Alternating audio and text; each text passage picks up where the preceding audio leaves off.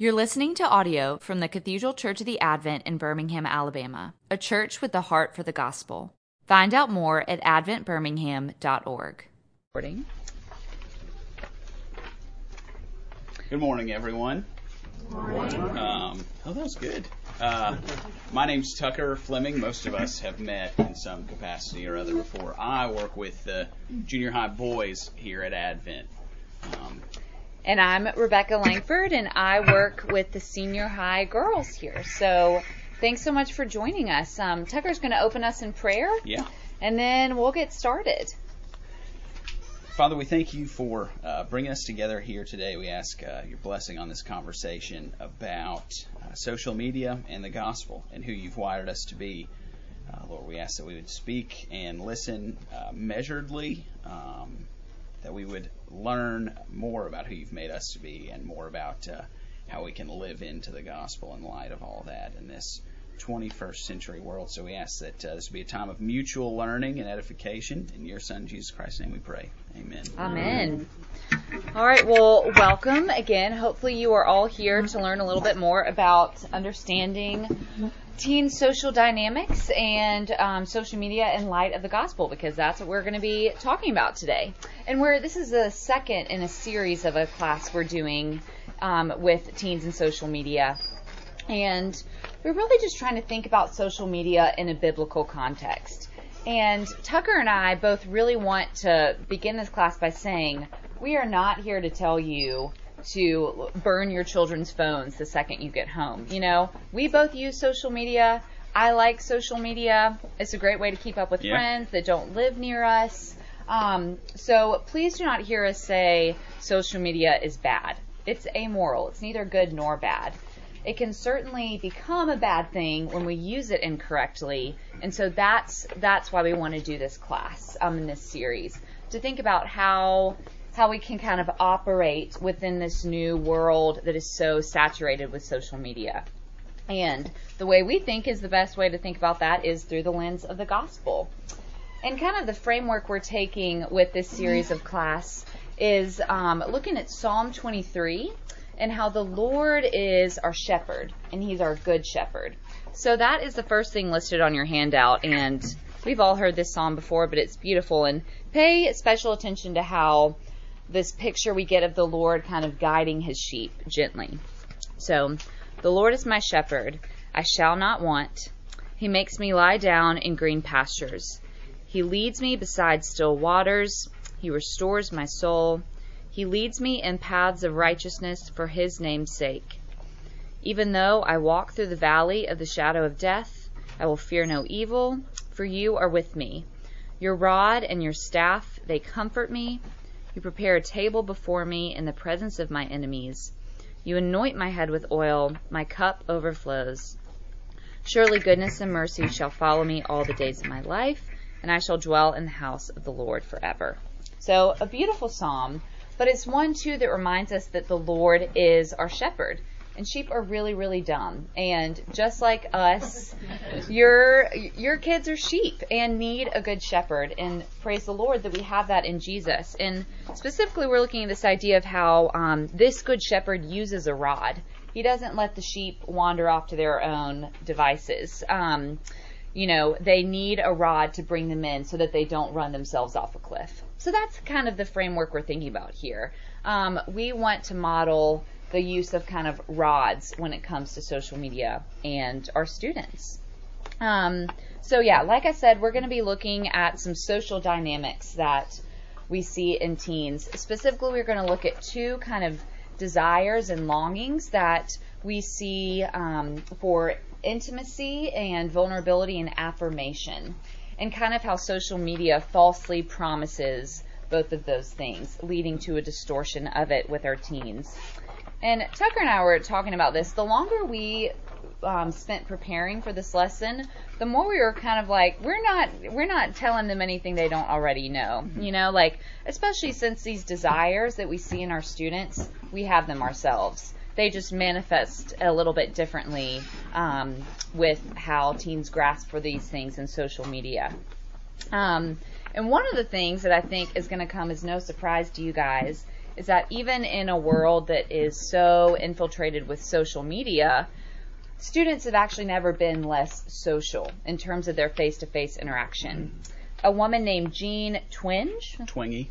Wow. Yep, that. Tucker is way smarter than me. So I would. No, it is unbelievable. Um, so listen to him, please. Um, but, anyways, this woman, whose name I can't pronounce, is kind of the expert on Generation Z, this generation that's coming up now. And she released a study that found that the amount of time teens spend face to face with their friends is the lowest it's been since the, since the 1970s. So, for example, in the late 1970s, 52% of 12th graders said they got together with their friends almost every day. But by 2017, only 28% did. So I'm not sure what that is in 2019, but I would expect it to be a little bit lower. So it's kind of no surprise that students are turning to any sense of community they can get, even if it's a false community, kind of like the one that social media presents. Yeah, I think, and it's probably with that in mind that it's helpful to um, look at these desires for community uh, through a biblical lens, and in doing that, we should probably uh, begin at the beginning, right? In Genesis 1 and 2, God creates Adam and Eve with the idea that they'll be in community both vertically with God, right, as God walks in the cool of the day in the garden with them, but also horizontally. Adam and Eve and the rest of their offspring are supposed to um, be in unbroken, healthy, uh, constant community with one another, right? And we'll see this as the Old Testament develops. Uh, promises to Noah, to Abraham, to David, all the way through the Psalms and into the prophets. God's promise is that when Jesus comes, when he sends his Messiah, and then ultimately in the new heavens and the new earth, God will have built this worldwide community for himself. Um, and so we start with that in Genesis 2, this sort of blueprint for what that's supposed to look like. Um, there is no loneliness in Genesis 2. There is no broken relationships. There's no gossip. Uh, there's no uneven friendship. Nothing like that. Um, but then Genesis 3 happens, right? We read at the end of, at the end of Genesis 2, Adam and Eve are walking in the garden without any shame. Um, and you, we read that and we know sort of intuitively this is too good to be true. Genesis 3 happens. Adam and Eve eat from the tree. And from then on, human relationships, not only among humans, but between humans and God, uh, there's there's a shattering or some friction that happens there, right? Um, when God sends down curses upon the serpent Adam and Eve in Genesis 3:15 ish, uh, he says that Eve's desire will be for her husband and Adam will rule over her, right? And so even from the beginning, as a result of the first sin that now we've inherited, um, human relationships are now uneven. Now the marriage relationship between Adam and Eve uh, is unhealthy to a certain extent. Adam has a tendency maybe to rule over Eve rather than serving her as Christ will serve the church, etc. Um, and when this happens, after they eat of the fruit of the tree, the first thing they do is to make fig leaves for themselves, right? Um, and then God comes into the garden and says, Where are you? And they come out and they say, We were naked, here we are, we made some fig leaves, trying to cover ourselves up because they're aware now of their shame. They're trying to cover up their vulnerability. They're trying to sort of make some false affirmation for themselves, and we'll cover this a little bit later as well. But from the very beginning, um, after that first sin, Adam and Eve are seeking to um, cover some deficiencies that are now present in the relationships between humans. Um, and so it's important for us, I think, as we move through today and as we think even after this morning about the relationship our students have with social media, uh, it's probably important that we remember the vulnerability that they're trying to cover up on social media and the affirmation that they're looking for, that craving for um, somebody to like them or to retweet what they've said on Twitter or uh, to you know hit the thumbs up button on their Facebook picture those desires, those cravings for affirmation that are a little bit disordered and uneven, uh, these were not originally the the design for creation. When our kids feel vulnerable when they feel that desire for affirmation uh, because they're finding their identity within themselves. They're feeling something that they were not supposed to feel. Yeah, and along along that vein, we we want to talk about how social media presents this sense of false intimacy, which we would kind of define as being fully known and fully loved. And so, at, you know, at the end of the day, we all have this this desire to be fully known and fully loved. Um, you know, when it comes to being known, I remember one of the the first times my college friends and I got together after we had graduated. It was so awesome because I hadn't been around people that knew me um, in my in the post grad world. You know, my friends brought me coffee the way that I liked it, and they knew what kind of food I like to eat, and it was just this really refreshing thing of feeling known again. And we all we all get that. Um, but we also have this fear of being like fully known, exposed, found out. Um, you know, we have this desire for people to know us um, and to know the way we like things, but we also are so scared of being vulnerable, like Tucker was talking about, and showing our true selves because let's be honest, if that was ever on display, no one would want to hang out with us. Um, and this is this is why our teens do things like, and we um, do things like present false realities of who we are online, um, because we want that affirmation, but we also don't want to fully expose ourselves. And so what social media does is it gives us this illusion of being loved and affirmed without having to really be seen. And we're going to look at a passage in the Bible when Jesus gives us a a really beautiful picture of what it looks like um, to enter into true vulnerability and intimacy. We're going to see him interact with a woman with a very um, sinful past, and he not only sees her fully, but he loves her fully. Um, so this is from John 4, and does anyone want to read for us? I know not everyone has a handout, and I'm sorry. Tucker, maybe do you want to read John 4? Yeah, can I steal that from you? Thank you. Um, John 4. Now, when Jesus learned that the Pharisees had heard that Jesus was making and baptizing more disciples than John, although Jesus himself did not baptize, but only his disciples, he left Judea and departed again for Galilee, Galilee, and he had to pass through Samaria. So he came to a town of Samaria called Sychar, near the field that Jacob had given to his son Joseph. Jacob's well was there, and so Jesus, wearied as he was from his journey, was sitting beside the well. It was about the sixth hour. A woman from Samaria came to draw water, and Jesus said to her, Give me a drink, for his disciples had gone away into the city to buy food. The Samaritan woman said to him, How is it that you, a Jew, ask for a drink from me, a woman of Samaria? For Jews had no dealings with Samaritans. And Jesus answered her, if you knew the gift of God and who it is that is saying to you, Give me a drink, you would have asked him, and he would have given you living water. And the woman said to him, Sir, you have nothing to draw water with, and the well is deep. Where do you get that living water? Are you greater than our father Jacob? He gave us the well and drank from it himself, as did his sons and his livestock. And Jesus said to her, Everyone who drinks of this water will be thirsty again. But whoever drinks of the water that I will give him will never be thirsty again. The water that I will give him will become in him a spring of water welling up to eternal life. And the woman said to him, Sir, give me this water so that I will not be thirsty or have to come here to draw water. And Jesus said to her, Go, call your husband and come here. The woman answered him, I have no husband. And Jesus said to her, You're right in saying, I have no husband. For you've had five husbands, and the one you now have is not your husband. What you've said is true. And the woman said to him, Sir, I perceive that you are a prophet. Our fathers worshipped on this mountain, but you say that in Jerusalem is the place where people ought to worship. And Jesus said to her, Woman, believe me, the hour is coming when neither on this mountain nor in Jerusalem will you worship the Father. You worship what you do not know, we worship what we know, for salvation is from the Jews. But the hour is coming and is now here when the true worshippers will worship the Father in spirit and in truth, for the Father is seeking such people to worship him. God is spirit, and those who worship him must worship in spirit and in truth. The woman said to him, I know that Messiah is coming, he who is called the Christ. When he comes, he will tell us all things. And Jesus said to her, I who speak to you am he. And just then, his disciples came back, and they marveled that he was talking with a woman. But no one said, What do you seek? or Why are you talking with her?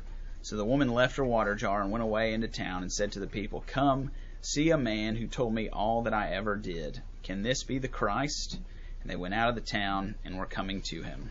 Thanks, Tucker. I know that was a long passage, but um, yeah, okay, so we know a couple things about this woman from this passage. She's alone, drawing water at the height of the day. That would not have been normal. Um, women would have gone when the sun was lower in the sky. Um, and so the fact that she's alone um, at the heat of the day means that she's kind of a social outcast. Um, Jesus also reveals some brokenness of her past. She's had four husbands again, that was so not, that was very taboo. Um, Tucker knows more about, you know, biblical interpretation than I do. But um, basically, Jesus exposes that this woman um, has a very broken past and a broken sexual past. Um, but what does Jesus do? He engages with her. He asks her questions. He offers her eternal life. Um, he offers her the living water. Um, he gives her value and dignity. And so this, I think, is just a really beautiful picture of intimacy. We see this woman, um, she is fully known. Jesus knows everything about her, and yet he loves her. You know, so Jesus sees her offline self um, and loves her just the same. And so that's kind of what we that's what we desire for our students to know. This type of intimacy where they don't have a fear of being fully seen because they know that they will be perfectly loved. Um, but, oh, okay. So another uh, passage in John that I wanted to look at, and we won't um, read all of it since that was just pretty long. But when Jesus washes his disciples' feet before he is the night in which he is betrayed, does anyone remember? And you can cheat and look what what Peter's response is. Yeah. And Tucker and I were thinking about this, and we kind of think this is another beautiful picture of vulnerability and intimacy. Jesus is stooping on the ground, washing his disciples' feet, which would have been disgusting because sandals and dirt roads and all that good stuff. Um, so that's a really intimate thing, right? And Peter is not really wanting to go there. He's like, no, no, no, do not look at my dirty, disgusting feet. Let me wash yours instead. Um, and so I think this is just another good picture of how Jesus is willing to go into those vulnerable, intimate places with us that we're kind of scared of. Um, and I think, too, you know, to bring it all back to the cross, in just a few days, Jesus is going to be hung naked on a cross, which, I mean, I can't imagine a more vulnerable position to be put in. And he's going to die and take on the shame of those of us, like our students, who feel this desire for intimacy yet are not willing to get vulnerable. Um, so that's that's kind of the first longing that we see um, social media falsely promise this desire for intimacy and vulnerability. Yeah, I think, um, and probably the other side of that same coin, the other side of the uh, sort of desire for intimacy that we only get a shadow of on social media um, is this desire for affirmation, right? Everybody generally likes to be told that they've done a good job or that they look nice or that they're funny or uh, generally desires to receive positive feedback. Um, and that's like social media is, is sort of a, a powder mill for that, right? Um, and so as we think about social media in that sense, uh, it's probably good again to go back to the garden, right? Um, like we mentioned a second ago, um, when Adam and Eve have sinned and they've made fig leaves for themselves to cover their shame, God comes to the garden and says, "Where are you?" Right, and this is a crucial question on which this whole relationship turns because Adam and God are in a covenantal relationship, right? Um, there are blessings and curses present. They're in a relationship that's more than just like Facebook friends, right? And um, Adam, Adam as a as a covenant servant, right? The way these treaties used to work was like you had a an inferior king who did what the the big king said to do, etc. And so Adam's responsibility in the context of this covenant, and as uh, the agent that God had set over His creation to rule uh, with with goodness and with justice, uh, and as God had told him to rule, his first response when God said, Where are you? should have been to say, Here I am, right? Um, to come out from behind the plow or, you know, whatever it was he was doing in the garden and to say, If you're looking for me, here I am. Um, but instead, what do they do?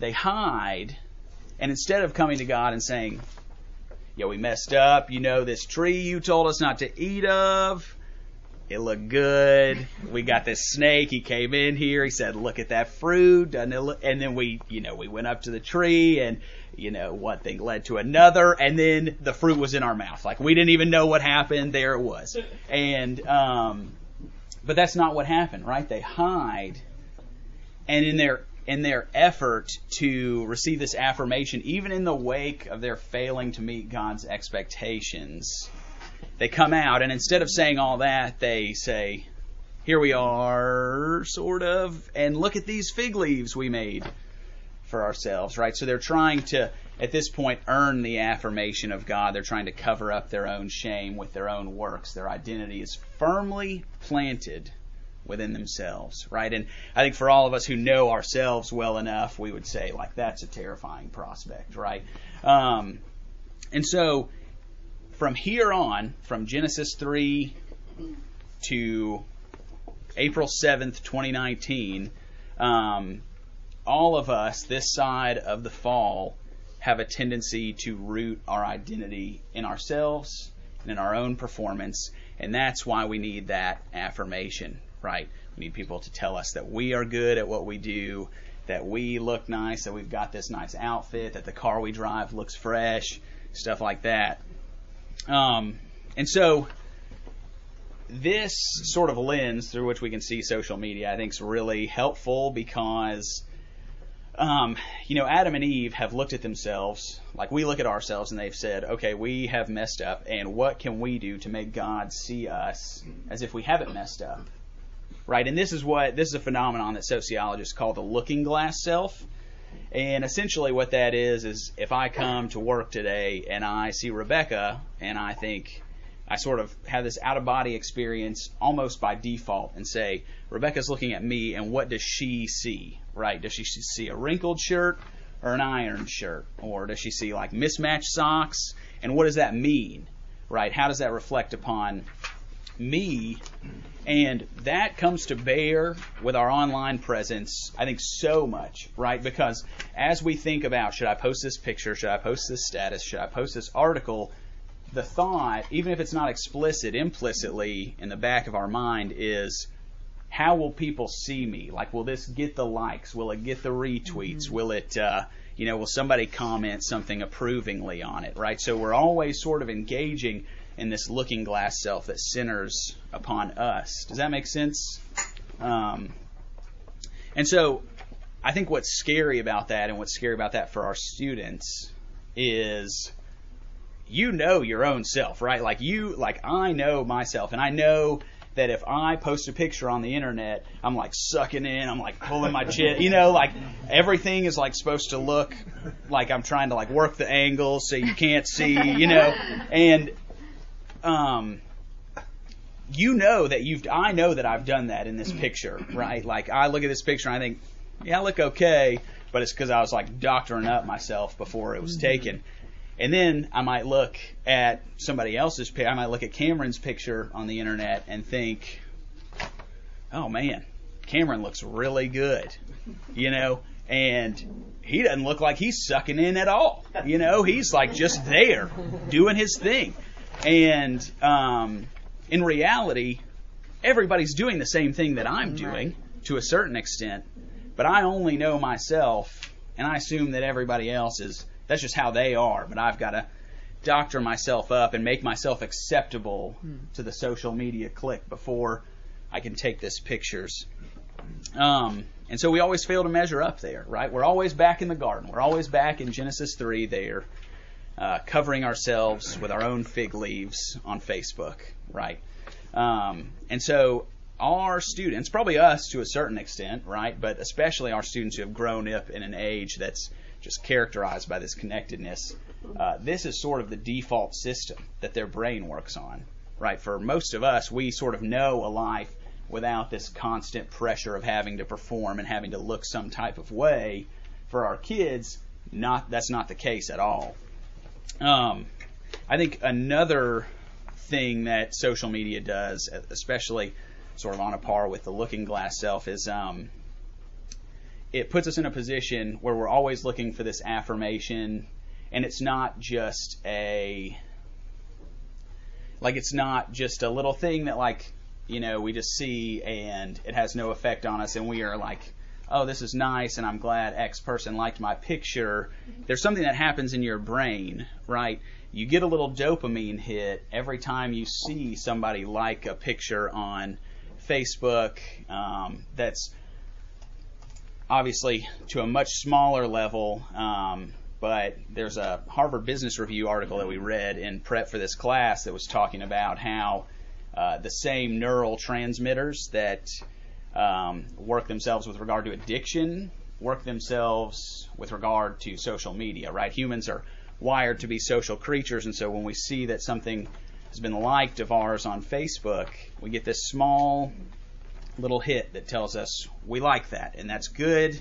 Um, in fact, a former vice president of user growth at Facebook said this at a Stanford talk it's literally to a point now where I think we've created tools that are ripping apart the social fabric of how society works. That is truly where we are. The short term, dopamine driven feedback loops that we've created on Facebook are destroying how society works. No civil discourse, no cooperation. Um, your behaviors, you don't realize it, but you're being programmed.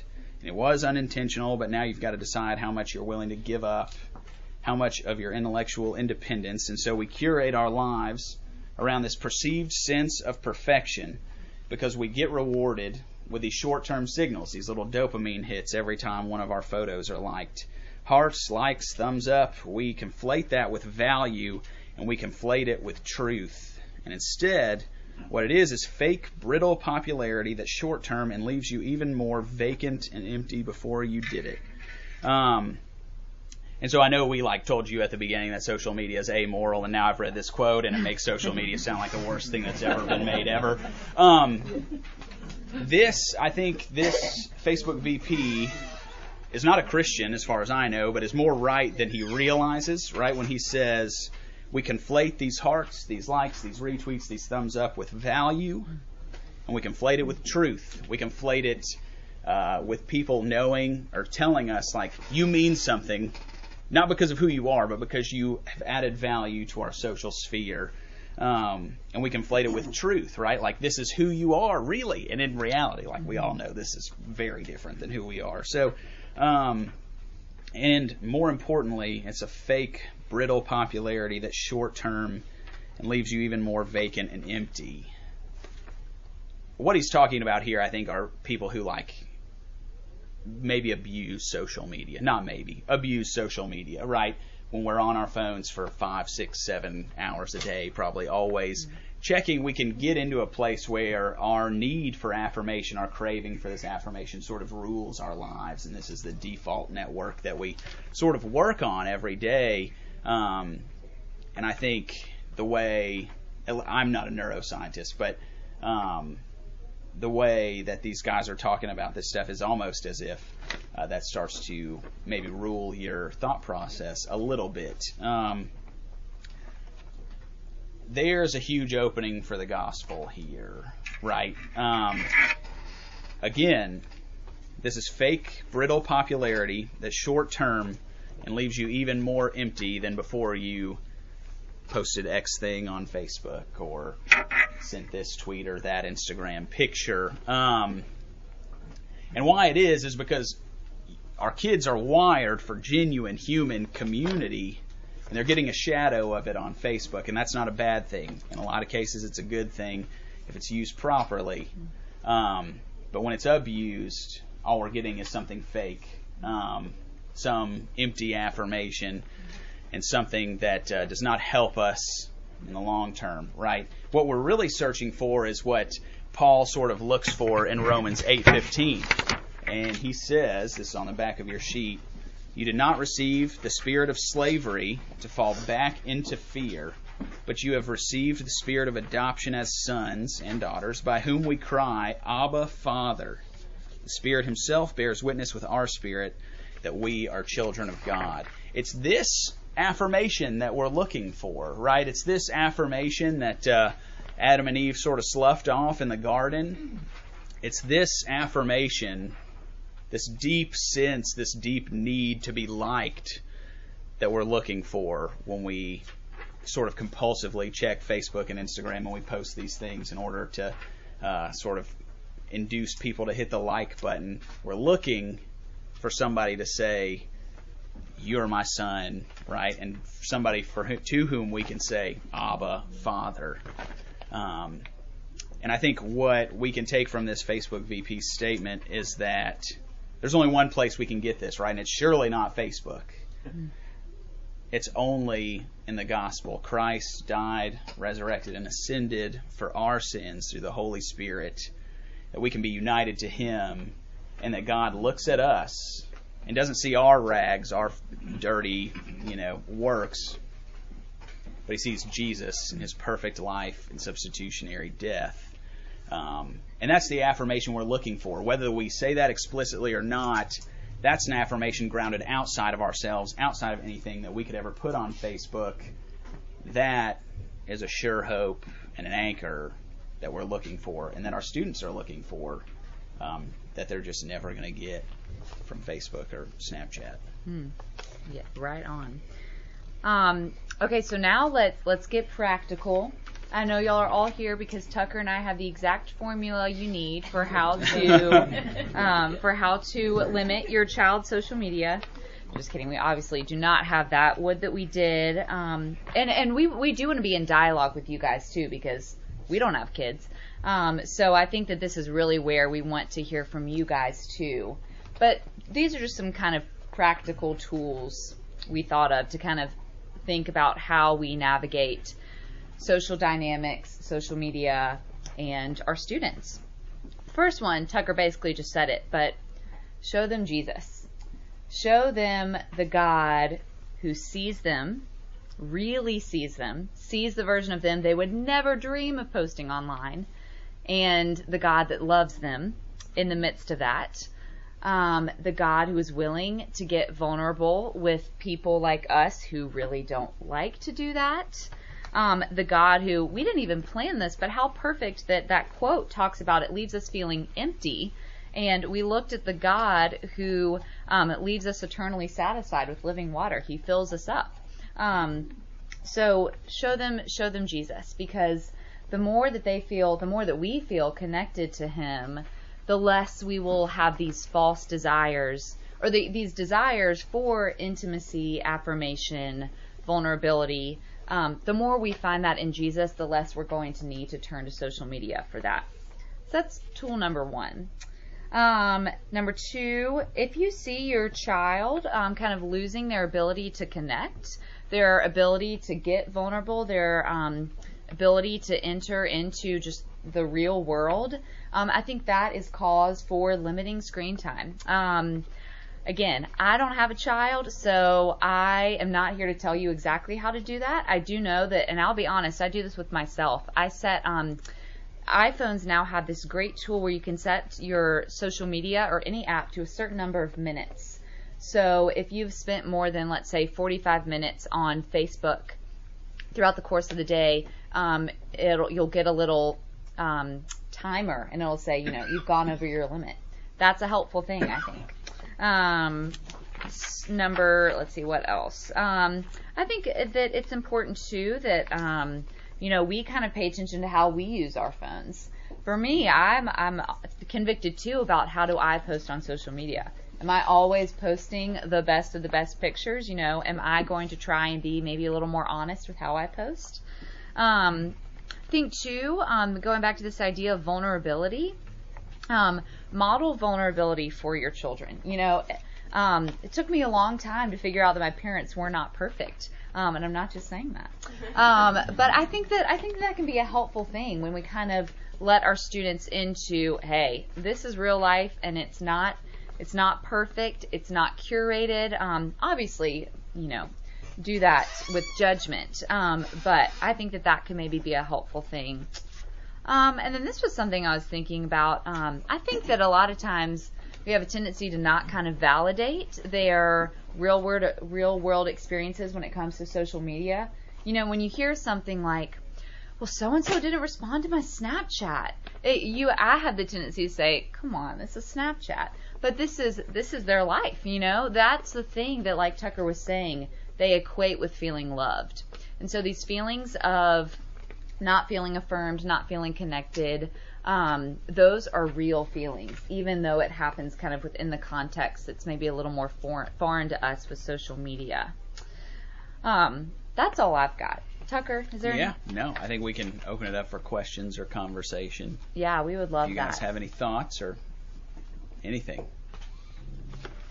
Can you speak to this concept of call out culture where social media is used to somebody does something wrong or jump on them and, and deplore what they've done wrong, but uh, you know, go to such a level that they're they're ostracized.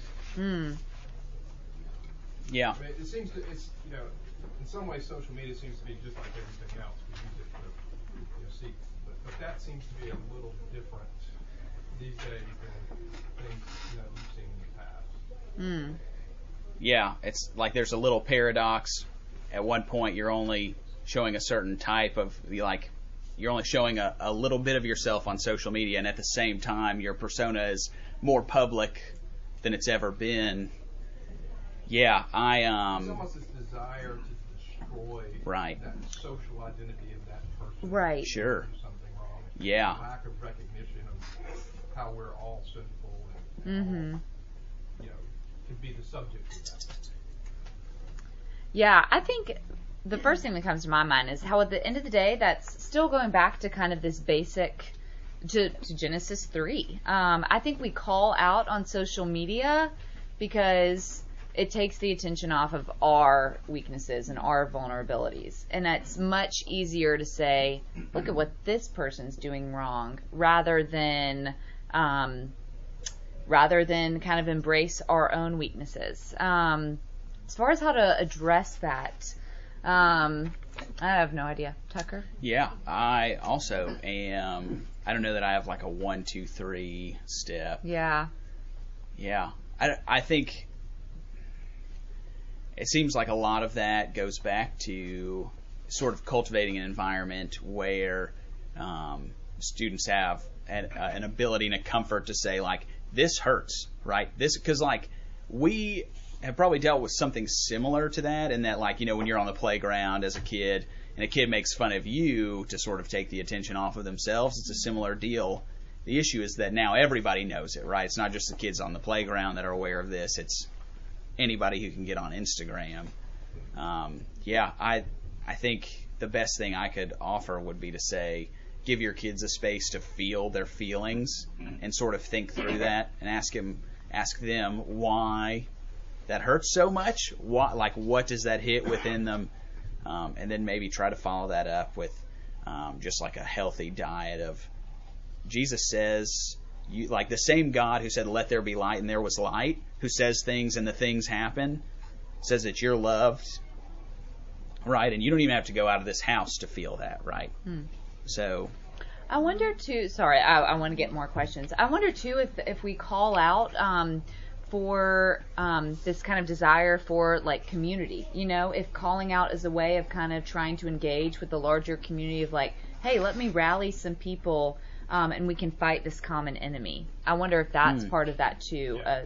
a, a deep desire for for a tribe, yeah, which social media also falsely promises. I think an important I was struggling with is when your child is part of the group calling out. oh, It, that is, you want to say, yes, what was done was wrong and horrible, whatever the instance may, sure, may be. Mm.